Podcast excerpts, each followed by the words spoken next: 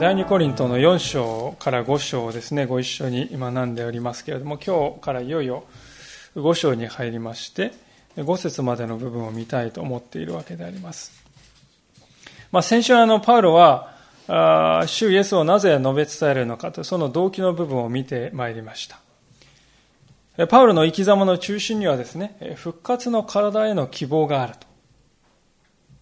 で、それは単にね、永遠に生きられるということへの願望ではなくて、栄光の主を目の当たりにして、その主と共に、まるで主がそこに寄られるかのようにして、主と共に歩む、それを預か、それに対する憧れなんだということをですね、見たわけであります。で、パウルはそのように、そのような部分、ところを見ているがゆえに、彼は勇気を失わない。私は勇気を失わない。と断言できるんだということを申し上げました。パウロの目線が大事だということであります。え、パウロは一体どこを見据えて生きていたのかと言いますと、それは神様の栄光であって、だからこそ今目に見えているものではない。後から来る栄光、栄光の体を見据えながら生きているんだということを申し上げて4章を結んだわけでありますが、今日の箇所でしかしパウロがしていることは、その栄光の体に至るプロセスをもう少し詳しく語るということであります。で、そのプロセスの中で当然あるこのうめきというもの、つまり私たちが地上で経験する苦しみですよね。その苦しみはなぜあるのか。またその目的はどういうことなのか。またその未来はどういうものなのかということを語っているわけでありますが、一節をもう一度見たいと思います。私たちの住まいである地上の幕屋が壊れても、神のくださる建物があることを私たちは知っています。それは人の手によらない天にある永遠の家です。パウロはまずですね、ここで地上の幕屋と言っていますが、これは私たちはこの地上で持っている肉体のことを言っておりますね。で、皆さんご承知のように幕屋、つまりテントですよね。テントというのは一時的な建物ですよね。テントというものをですね、高級的にずっとですね、使い続けるということではない。一時的なものであるということをよく表しています。ですから私たちの地上のこのテント一時的なものであるということをパウロは語っていますが、その幕屋が壊れても、まあ、この壊れるというのは年を取って衰えていくという話ではなくて、もし私の肉体を滅ぼしかねない、あるいは滅ぼすような困難があったとしても、たとえそういうことがあったとしてもということですね。それでもパウロは、神のくださる建物があるじゃないかと。このあるという言葉、原文は我らは持っているじゃないかってですね。もっとはっきりした言い方をしています。たとえ本当にこの地上の試練試練や困難が苦しくて、えー、私たちのこのね、肉体というものが、地上の幕屋と言われているこの肉体が壊れてしまう、そんなことがたとえあるとしても、持っているじゃないかってパウロ言います。今現在持っているし、これからも変わらずに持ち続けるじゃないか。この神のくださる賜物、人によらない永遠の家と書いてあるものは、イエス・キリストによって与えられる栄光の体のことであります。ピリピ人への手紙の3章の21節というところにこのように書いてある通りでありますが、ピリピの、まあ、第2コリントすぐ後ですよね、にピリピ人の手紙がありますけれども、3章の21節でこう書いてあります。第3版の方は387ページ、第2版の方は354ページでしょうか。ピリピ人への手紙の3章の21節であります。お読みします。キリストは万物をご自身に従わせることのできる道からによって、私たちの癒しい体をご自身の栄光の体と同じ姿に変えてくださるのですと。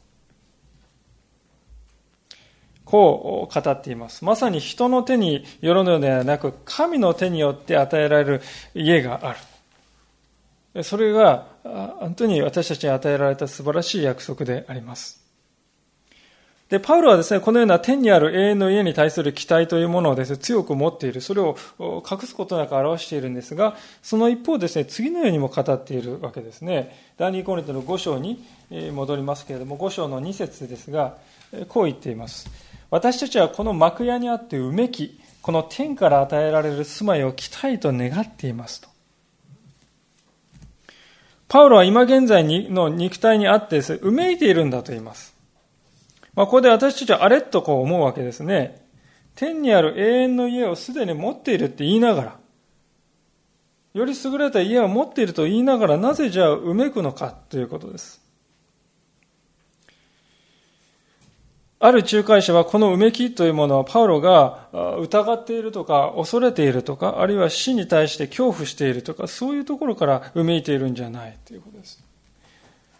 このうめきとは希望に満ちた絶望のうめきだって言うんですね。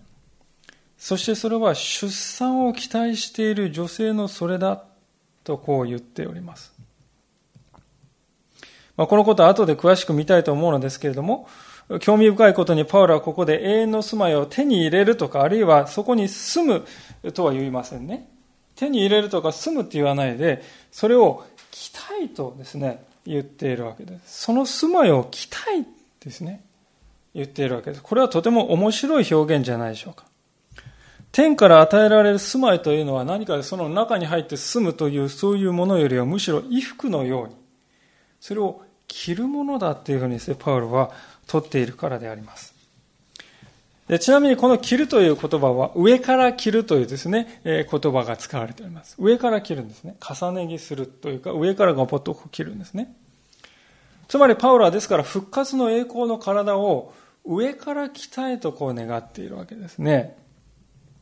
でこれは一体どういう意味かと言いますと、その解く鍵がですね、次の3節にあると思いますね。それを着たなら私たちは裸の状態になることはないからです。こう言っています。それを着れば裸の状態にならないで済むとこう言うんですね。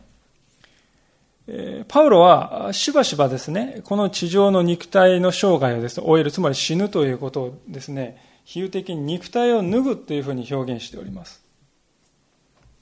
4節ではこの幕屋を脱ぐとですね、いう言葉を使っています。まさにですね、ですから、彼にとって死ぬということは肉体をこの脱ぐというふうにですね、言い換えられているんですね。ですから、肉体を脱ぐということは、もし生涯を終えた後に別のですね、体を着なければ、つまり、復活の体を着なければ、パウロはですね、脱ぐんですから、今あるものを脱いだらどうなるかというと、裸になるということですね。で、これは何を表しているかというと、イエス様を信じて亡くなった人は、イエス様の再臨の時によみがえる。あの強盗がですね、イエス様と共に十字架につけられた強盗に対し、イエス様は何と言ったかというと、あなたは今日私と共にパラダイスにいると言いました。このパラダイスというところは、イエス様の再臨の時にですね、蘇る。その時まで置かれているところだ。神の伴なる楽園。そういうところだと言われています。で、そういうところにある時に人はですね、どういう状態かというと、霊のみの状態であると。いうことですよね。体の復活がまだ起こっていないんですから。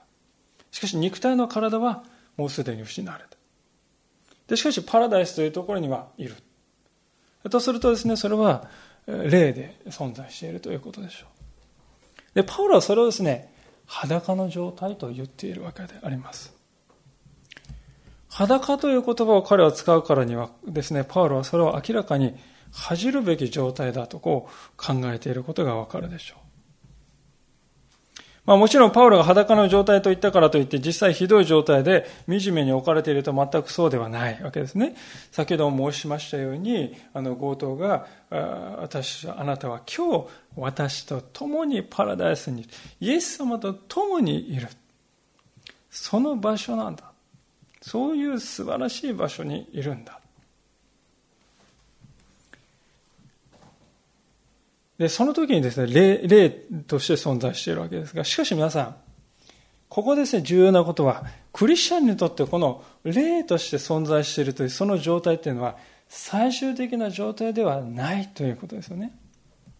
で、私たちはね、まあ、以前、先日か先々週かお話したかと思いますが、しばしばね、天国っていうのはです、ね、何かこう、わーって、なんかね、なんかもやもやとした霊がですね、えー、存在、漂っていて、えー、なんかこう、なんていうんですか、スーパーで買ってくるドライアイスを水に入れると、ブワーって出ますよね。あんな感じですね、こう、なんかこう、なんかこう、光り輝く野原みたいなところにブワーっているようなね、え、そんなところをイメージする場合があるんですけど、えー、つまり天国というのは神の国という霊で存在していると。しかし聖書は、それは最終的な状態ではない。で私たちが求めているのはそこにあるのではないということです。パウロの当時のですね、ギリシャの世界、ギリシャ世界ではですね、えギリシャ哲学の影響で、まあ、霊肉二元論っていうですね、まあ、ちょっと難しい言い方ですが、霊肉二元論っていうですね、えー、教えがはびこっておりました。それはどういうことかというと、霊的なことは尊いものだけれども、これ肉体というものは癒しいものなんだ。そういう考え方があります。ですから、人々はですね、結局どうなるかというと、肉体でどんなことをしようとそれは関係なくて、霊が大事なんだから、そういうふうに考えるようになる。で、結局ですね、哲学者の中には、この肉体の束縛から私は離れて自由になりたいと言って、毒肺をですね、仰ぐような、そういう人も出てきたわけですよね。私はこの霊の状態になりたいって言ってですよね。で、パウロはですね、そういう状態を憂いているわけであります。キリスト者にとって霊のみの状態というのは決してそれはあるべき状態ではない。いや、むしろあるべき状態というのは復活の体を着るということ。それを私たちは熱く求めていかなくてはならない。それが、えー、3節でパウロが言いたかったことなのであります。でしかしですね私たちは肉体である今この地上で生きている肉体にある時はですねうめいているんですよ。でうめいているなら早く終わった方がいいんじゃないかって考えたくもなるわけです。で、パウロはそこで、そうじゃないって言うんですね。うめくということの理解が違っているんだと、こういうわけです。で、4節で彼はですね、このうめきということを説明いたします。説明しているわけです。確かにこの幕屋の中にいる間は私たちは重荷を負ってうめいています。そうですよね。私たちが本当にこう肉体にある時にいろいろな思い煩いとかですね、苦難とか苦労とかそういったものが私たちにあって重荷を負ってうめいているのです。うめきがある。それはこの幕を脱ぎ、この幕を脱ぎたいと思うからではなく、かえって天からの住まいを着たいからです。そのことによって死ぬべき者が命に飲まれてしまうためにです。と、こう言うんですね。パウロは幕屋、つまり肉体にある間を、重荷を負って埋めいているんだと言います。で、その重荷とはどういうことかというと、すでに4章のですね、8節から9節に書かれている。私たちは四方八方から苦しめられますが、窮することはない。途方に暮れてしまいますが、行き詰まることはない。迫害されていますが、見捨てられることはない。倒されますが、滅びない。まあ、こういうですね、様々な困難のことを言っているんですね。で、ここで大事なことは、パウロは、そういうふうにこう自分にのしかかっているです、重荷の数々もう耐えられない。こんな辛いことは嫌だから、こんな人生はもう早く終わってほしいから、だからうめいているのではないということです。パウロははっきりと言っています。それは、この幕屋を脱ぎたいと思うからではない。つまり、この肉体の命が早く終わってほしい。死にたい。そういうふうにうめいているんじゃないって言ってるんですね。パウロは重荷から逃げたがっているわけではないんです。パウロにとってはむしろ自分が数々の困難に直面するということは自分は確かにキリストの使徒である。キリストのしもべである。そしてイエス様は十字架を通られて、その後に復活を通られた、経験されたように、私たちが今困難をで、自分が困難を経験しているということは、その後に必ず復活のというものが待っているということの証拠なんだっていうふうにですね、彼は信じていましたね。だから彼は、この肉体から逃げたいと思っているのではないというんですね。パウロのこのうめきは逃げたい願望ではないということです。そのことは先ほど述べた妊婦の例えからもお分かりになるでしょう。皆さん、お産にですね、望んでうめいている妊婦さんがいます。お産で望んで、うーってこううめいている妊婦さんですね。そのうめきっていうのはですね、このお産から逃げたいわって言ってうめいているのか。そうではないでしょう。痛みから逃げたいと思うならば、そもそも出産したいとも思わないでしょう。妊婦が陣痛でうめいているそのうめきとは、新しい命を得たいという願いを持ったからであります。その願いがあるからこそですね、妊婦さんはお腹の痛みに立ち向かっていきます。そしてその立ち向かうときにその痛みは永遠に続くものじゃないって分かっております。一時のものだ。まあそれが5時間なのか10時間なのか30時間なのかそういう違いがあるけれどもしかし確かにその出産の痛みには終わりがあると分かっているからこそ彼女は勇気を失わないで陣痛に立ち向かっていくということです。でしかしまさに新しい命を得たいと彼女が願っているからこそ、彼女にはこの痛みから来るうめきが生じるわけであります。ですから、そのうめきというのは、命を生み出すための前向きな痛み、えうめきであります。パウロがね、うめき、うめいているというのもそれと同じであります。パウルがもし、えこの生きているですね、迫害だとか、困難だとか、この先ほど4章の8節9節にあるような、こういうことを避けたいと思えばですね、新しい命を避ければいいわけであります。しかし、パウルが願っていることは、天からの住まいを聞きたいということです。彼は天からの住まい、すなわち復活の体に対する強い憧れを持っております。まさにその理由の上に彼は困難を経験し、そしてうめいている。つまりパウロがうめくのは復活に体に対する悪なき希望を持っているからこそうめいているんですね。ですからこれは裏を返しますと復活の体に対する希望を持たなければ私たちの人生にうめくということは起こらないということでしょう。新しい命を生み出したいと願わない女性には陣痛の痛みはもちろんやってきませんね。うめきもないわけです。私たちがこの世の中で生きていくときに、ともするとですね、クリスチャンなのに、あるいはクリスチャンだけにこのうめきがあって、周りの人々はですね、楽しく気軽にですね、歩んでいるように見える。それは一体何なのか。その究極的な理由はここにあると思います。つまり、天からの住まいに対する熱い希望を持っている。だからうめく。ということですね。パウロはさらにこの天からの住まいを切るということをですね、別の言い方で表してくれていますが、それは死ぬべき者が命に飲まれてしまうとこういう言い方ですね。命に飲まれてしまう。この飲み込まれるということは皆さん、ヘブル書の11章などを見ますとですね、出エジプトの時にイスラエルをですね、あの、航海がこう分かれて、モーセに引き入られてこう行った時にエジプト、パパロンですね、まあ、ファラオにこう引き入られた兵が後ろからこう追いかけていきましたよね。でその兵がですね、追いかけていった時にこの水が帰って、えー、イスラエルの民はギリギリ渡りきって、エジプト軍はですね、飲まれてしまった。その飲まれてしまったという言葉と同じ言葉がここで使われております。つまり完全に失われるということであります。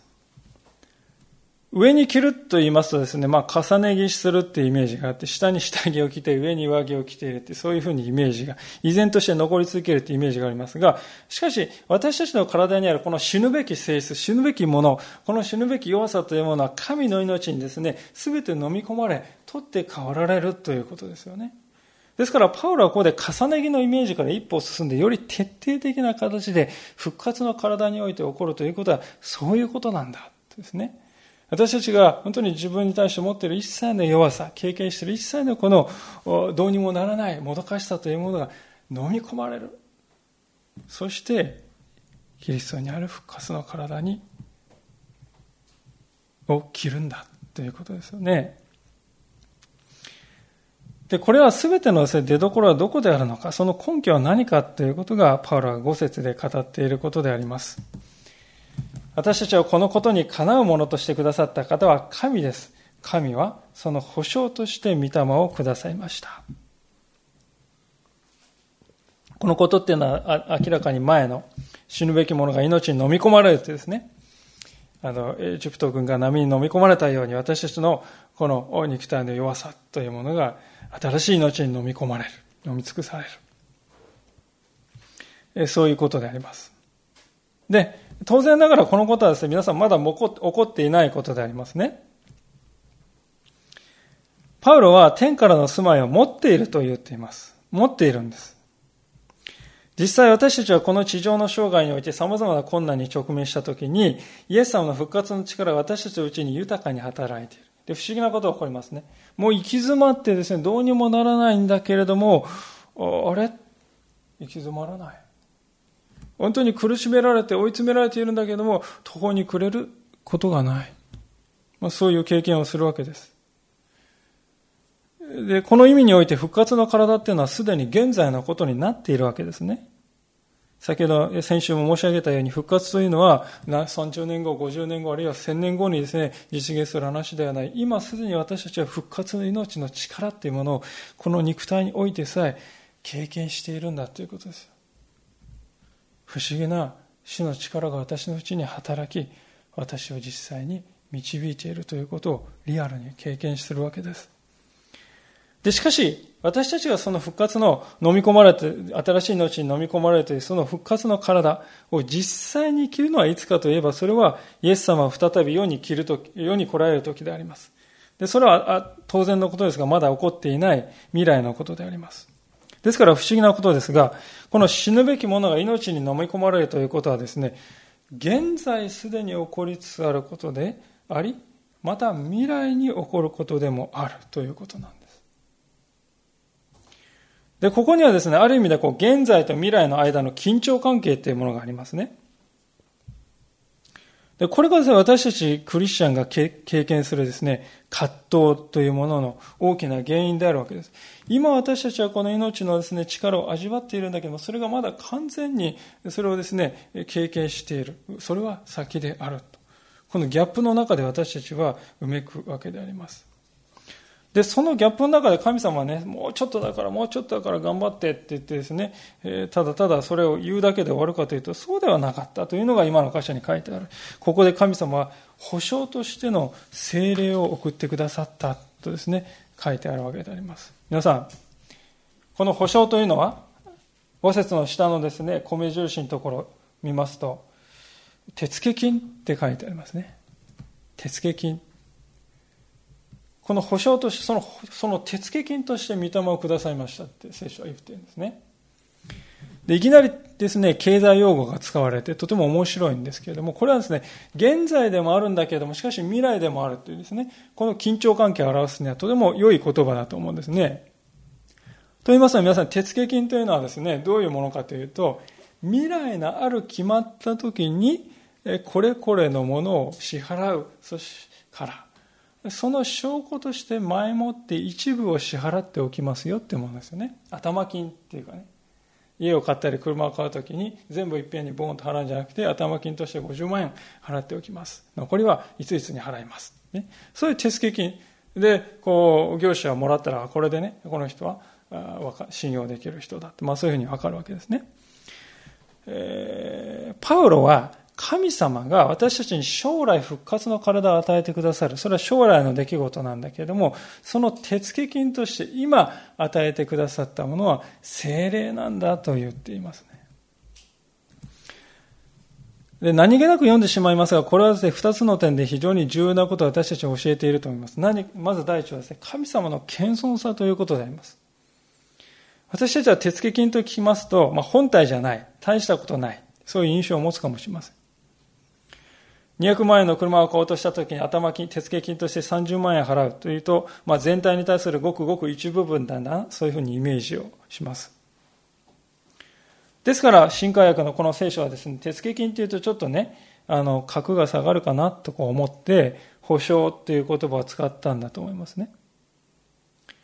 まあ、しかし、たとえ保証であろうが、手付金であろうが、メインというものに対するサブっていうですね、そういう印象は拭えないと思うんですけど、裏を返すとですよ、皆さん。聖霊なる神様は、私たちに対して喜んでそういう役回りを引き受けてくださった神であるということです。神が自ら私たちに対して手付金となろうそう決断されて私たちのうちに来てくださったということですねこれは途方もないことであります。精霊という方はしかしこのような謙遜なお方なのであります。精霊はこのような恐るべき謙遜さを持って私たちのうちにあって手付金として保証として日夜働いてくださっているということです。でこの精霊が私たちのうちに働いているからこそ今私たちはすでに未来に与えられる復活命を味わうことができるようにされているということです。二つ目はですね、しかしこのことだけではなくて、神様が私たちに手付金を払ったということは、後に神様はですね、私たちに払うべき負債をも負ったということなんですよね。神様は私たちに対する負債を負っておられるということであります。必ず私たちに払わなければならないですね、負債を神様は私たちに対して持っているんです。その手付金として精霊をですね、私たちに与えてくださっている。でそういうストーリーなんです。ですから、神様のですね、本当に驚くべき謙遜というものをこれは表しているわけであります。で精霊がですね、手付金として与えられていることのもう一つのですね、意味というものは、それは、精霊という方は復活の体の前味だということであります。つまり私たちはこの肉体にありながらも精霊に導かれて、精霊の命を経験して、精霊によって日々新たにされていくということ。それはやがて私たちが復活の体を着た時の歩みを先取りしたものなんだということであります。パウロはですね、そのことをローマ人への手紙の8章の11節というところでこう語っていますね。ちょっと開けてみたいと思いますが、少し前の箇所ですが、ローマの8章の11節ですが、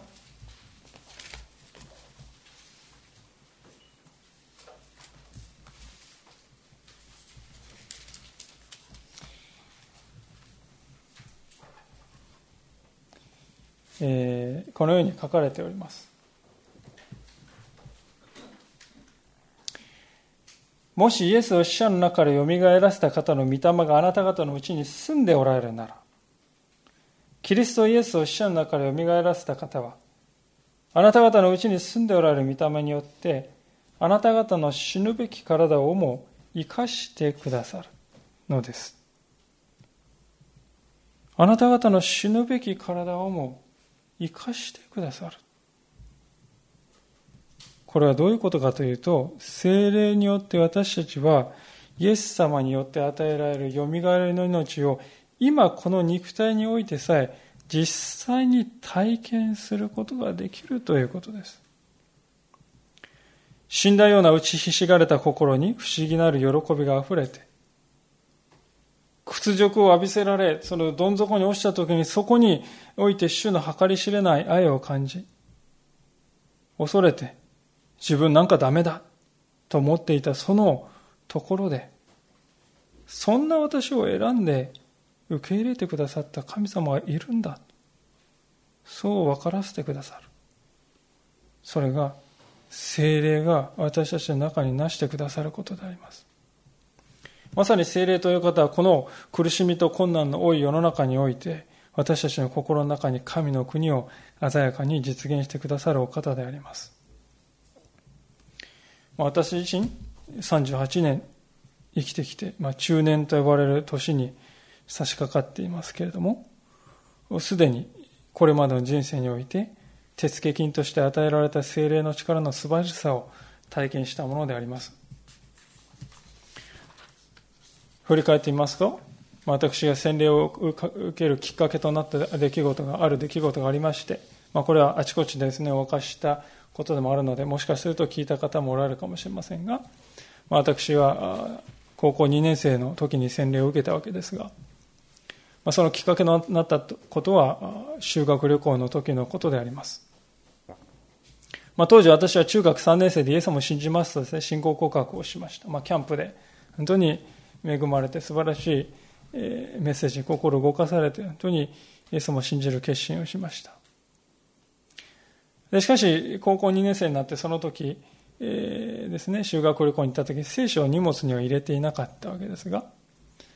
まあ、その旅行がですね、最終日を迎えた時に、まあ、当時はですね、携帯というものはなかったわけです。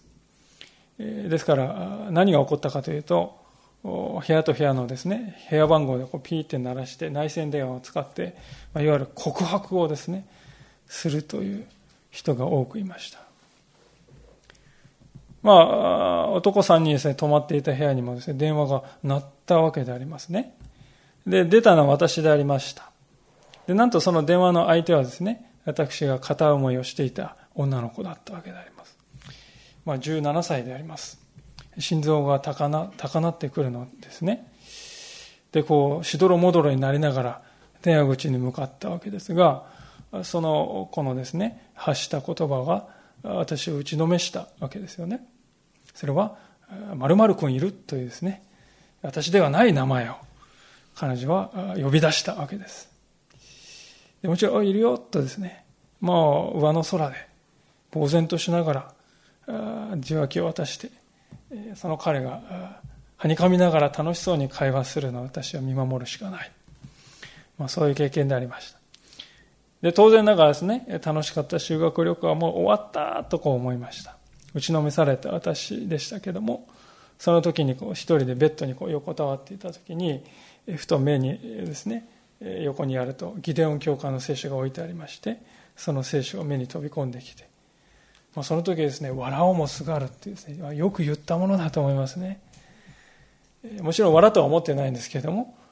助け合いたいとですね、本当に思って聖書を取って、開って、パラッとこうね、開いた時に、一回で開いた時に、今で覚えているのは、まあ、英語と日本語が、日本語と英語が書いてある聖書で、白い新約だけの聖書でパラッと開いて、左上の方ですよね。そこに書かれていた言葉が第一コリントの10章の13節という言葉ですね。あなた方のあった試練は皆人の知らないような、知らないものでありません。神は真実な方ですからあなた方を耐えられないほどの試練に合わせるようなことはなさいません。むしろ耐えられるように試練とともに脱出の道も備えてくださいますと、こう書いてあって。で、この言葉がですね、私を電撃のように捉えたのであります。神様は私のことを知っているんだと思いました。で私の人生の中ですね、初めてこう、ゾッとするというかリアルに神様の力神は知っているということを感じた瞬間でありましたでまさに私がどん底の時にそのところで神様は目を留めて知っていてくださるんだとそう分かった時に本当に私の心の中から喜びが溢れてきましたそして聖書の先ほどのところに書いてあったように試練とともに脱出の道も備えてくださるとこう書いてあってもうそれでですね、私の心はですね、一気に引き上げられたわけであります。でもちろん全面的に回復したわけではありませんが、多分55%ぐらいは、60%ぐらいは回復したかと思いますね。で、これで話は終わらないわけで、え旅行から帰ってですね、次の日、次の週の礼拝に出た、えわけですが、その終わった時にですね、牧師先生、まあ、今は亡き田淵先生という先生ですよね。田淵先生がですね、信明君、そろそろ洗礼を受けてみないかい？とか言ってきたんですよね。今まで一度もですね、そういうことを言ったことはない先生がですね、こういう経験をした直後に声をかけてくださったわけです。で、これはですね、それをした時にですね、なんで知ってるんだろうと思いましたね、先生。でも後から聞いてみたら、全然知らなかった。でもなんか声かけようと思ったんだってその先生言うわけですよね。後から聞いたら。で、私はですね、その、こう、一連の出来事を見ていく中で、神様が、ね、踏ん切れない私にお膳立てしてくれてるんだと思いましたね。自分で頑張らなくていいんだと。全部知っておいてくだ、知ってくださるお方が、こういうふうに癒して招いてくださるんだですね、そう思ったら、もうここで決めるべきだと。これ以上先延ばしする必要はないと思いましたね。すべては神の手の中にあって仕組まれている。でそう思った時に私はですね、本当にこの方に生涯ついていこうと思って、それだけの思いで洗礼を受ける決心をしたわけであります。あれからですね、ちょうど20年経ったわけですが、本当に今思うと、若かりし頃の酸っぱい思い出でもあるわけですが、ご承知のように皆さん17歳の少年の時には必死ですよね。若者にとってですね、恋愛ということはとても大きな出来事であります。ですからはっきり言えることは17歳の時の私にとっては今申し上げた出来事はまさに死んだ者が生き返るような経験だったということです。私はですね、理屈っぽい人間でありまして、頑固な人間でもあるということを自覚しているつもりです。特に私の昔のですね、私を知っている人はですね、自分が、私が昔、若い時はですね、どんなに高慢で、どんなに人を傷つける人間で、どんなにこう人をですね、論破して、えやり手を込めてやろうかっていうですね、そういうふうに、なのに満ち溢れていたかって証言してくださると思いますね。で、しかしですね、神様はそういう私を憐れんで、若い若者にとって一番大きな試練の一つとも言えますが、失恋ということを通して神様は私を引き寄せてくださったわけです。で神様の恵みというのは、ね、大学に入っても続いたわけです。私の大学生活はとても順風満帆とは言えませんでした。まあ、工学部に入って自由を謳歌していました。その当時ですね、大学にはこう器物表っていうのが出回っていましてね、歩く会っていうのが発行、サークルが発行して、器物表、鬼仏の表って書いてあって、どの教授が、の単位がどれほど取りやすいかっていうのを ABCD でランク付けしてですね、それを300円ぐらいで売って儲けてるサークルがありまして、もちろんそれをですね、買うんですよ、みんなね。我先に買いますね。そしてこう見て、ホールデン先生の授業、これ D でダメだ、これダメ。取りにくい。とか言ってですね、いかに楽に単位を取るかということを学部時代考えて、みんなですね、そういう雰囲気がですね、蔓延しておりました。で、そういうですね、あり方をするとどうなるかというと、研究室に入ってはたっと困るわけであります。どうやって研究をしたらよいかわからないという自分であります。今とは違ってですね、20年前の大学というのは、何でも自分でやるしかないというところですよね。わからなければすいません、教えてくださいって言って頭を下げるしかない。しかし何の力もないくせにプライドだけは高かった私はですね、先輩にこう頭を下げて教えてくださいっていうのができない。問題を解けば良いだけの因子というものはですね、クリアするわけ。与えられた課題が分かっていると簡単にクリアできるけれども、じゃあ自分で問題を見つけて、自分でそれを解決する、それをしなさい。社会ってそういうとこですよ、皆さん。そういうことをしなさいって言われたときにですね、私にとってそれは鬼門でした。やがてストレスからですね、急性のアトペー性皮膚炎になりまして、私の顔はですね、まるでこう、お岩さんのようになりました。夜寝ている間にかきむしった顔がですね、朝起きるとこう、かさぶたがベリッとこう剥がれて、肉が見えてるんですね。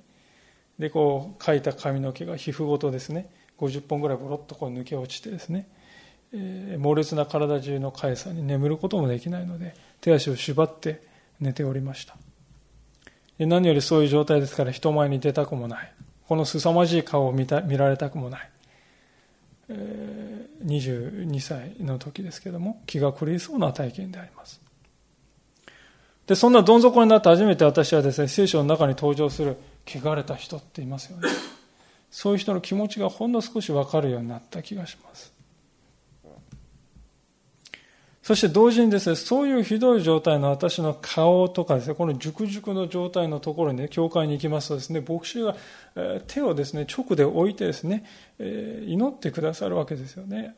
まあ、その温かさ、涙したわけです。教会の人だけは何も変わらないように迎え入れて祈ってくださった。親元を離れて一人暮らしをしていた私にとっては本当に教会というところはオアシスであって命を与えられるところでした神様の愛をリアルに体験するところであったと思いますでそういう病の経験、弱くされる経験を通して私の中から少しずつ少しずつトゲトゲしいものや鼻持ちならないプライドがぽつりぽつりと剥がれ落ちていったのではないかと思うんですね。でその頃から生涯を主に捧げるべきではなかろうかという思いが不思議と湧いてきました。その後4年間の祈りを通して献身に導かれて、ご覧のようにアトピー性皮膚炎はほぼ完治して今に至っております。まあ、本当に今の証はごくごく小さなものでありまして、どんな意味でもパウロ先生が通ってきたような苦難の道には比べうるものでもない。ちっぽけな何の力もないものに過ぎないわけです。でもそれでもはっきりと一つだけ言えることは、こういう私であっても神様は愛してくださって、死んだような状態の私で、どん底でうめいていた私に手を触れてくださって、抱き起こしてくださって、癒してくださって、そしてあなたにも期待していると。私の働きを担ってほしいと。その一部を託してくださったということです。でそういう経験を振り返るときに自分自身はこの方に背を向けるということがどうしてもできない。この方の愛を疑う。この方は私を痛めつけるためにこれらのことをしているななどと思うことはできない。この方がなさることは私にとって全て良いことなんだ。私のうちにはそれを分からせてくださる精霊が疑いようもないほど確かにおられて、日々私を新しく作り変えて、これまでもこれからも成長させてくださるのだ。やがて私のこの肉体の弱さが来たるべき栄光の命に飲み込まれてしまう。そして新しくされるその日まで精霊の作り替えの技は続いていくんだ。ということです。でこれはですね私の小さなストーリーなんですけど皆さん私が今日申し上げたいことは、私だけでなく、イエス様を信じている皆さん、一人残らずですね、同じ精霊が宿っておられるということであります。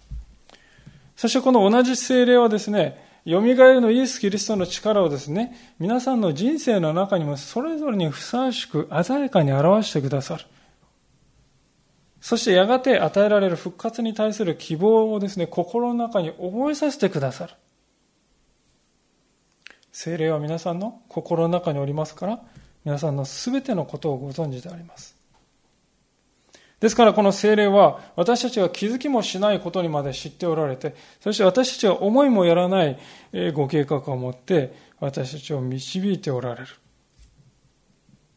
ですから大事なことはですね、自分自身や他の人を見るのではなく、精霊がなさしてくだなしてくださること、精霊が導いてくださることに自分の身を委ねてお任せしていくということです。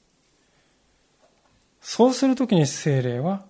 私たちの人生にとって最善のことをいつも行ってくださると、後から振り返って本当にそうだ。そう思える人生を歩めるということであります。これが本当に私たちクリスチャンのかけがえのない喜びであり幸いであるということです。この信仰にしっかりと立って歩んでいきたい。そのように思わされます。お祈りをしたいと思います。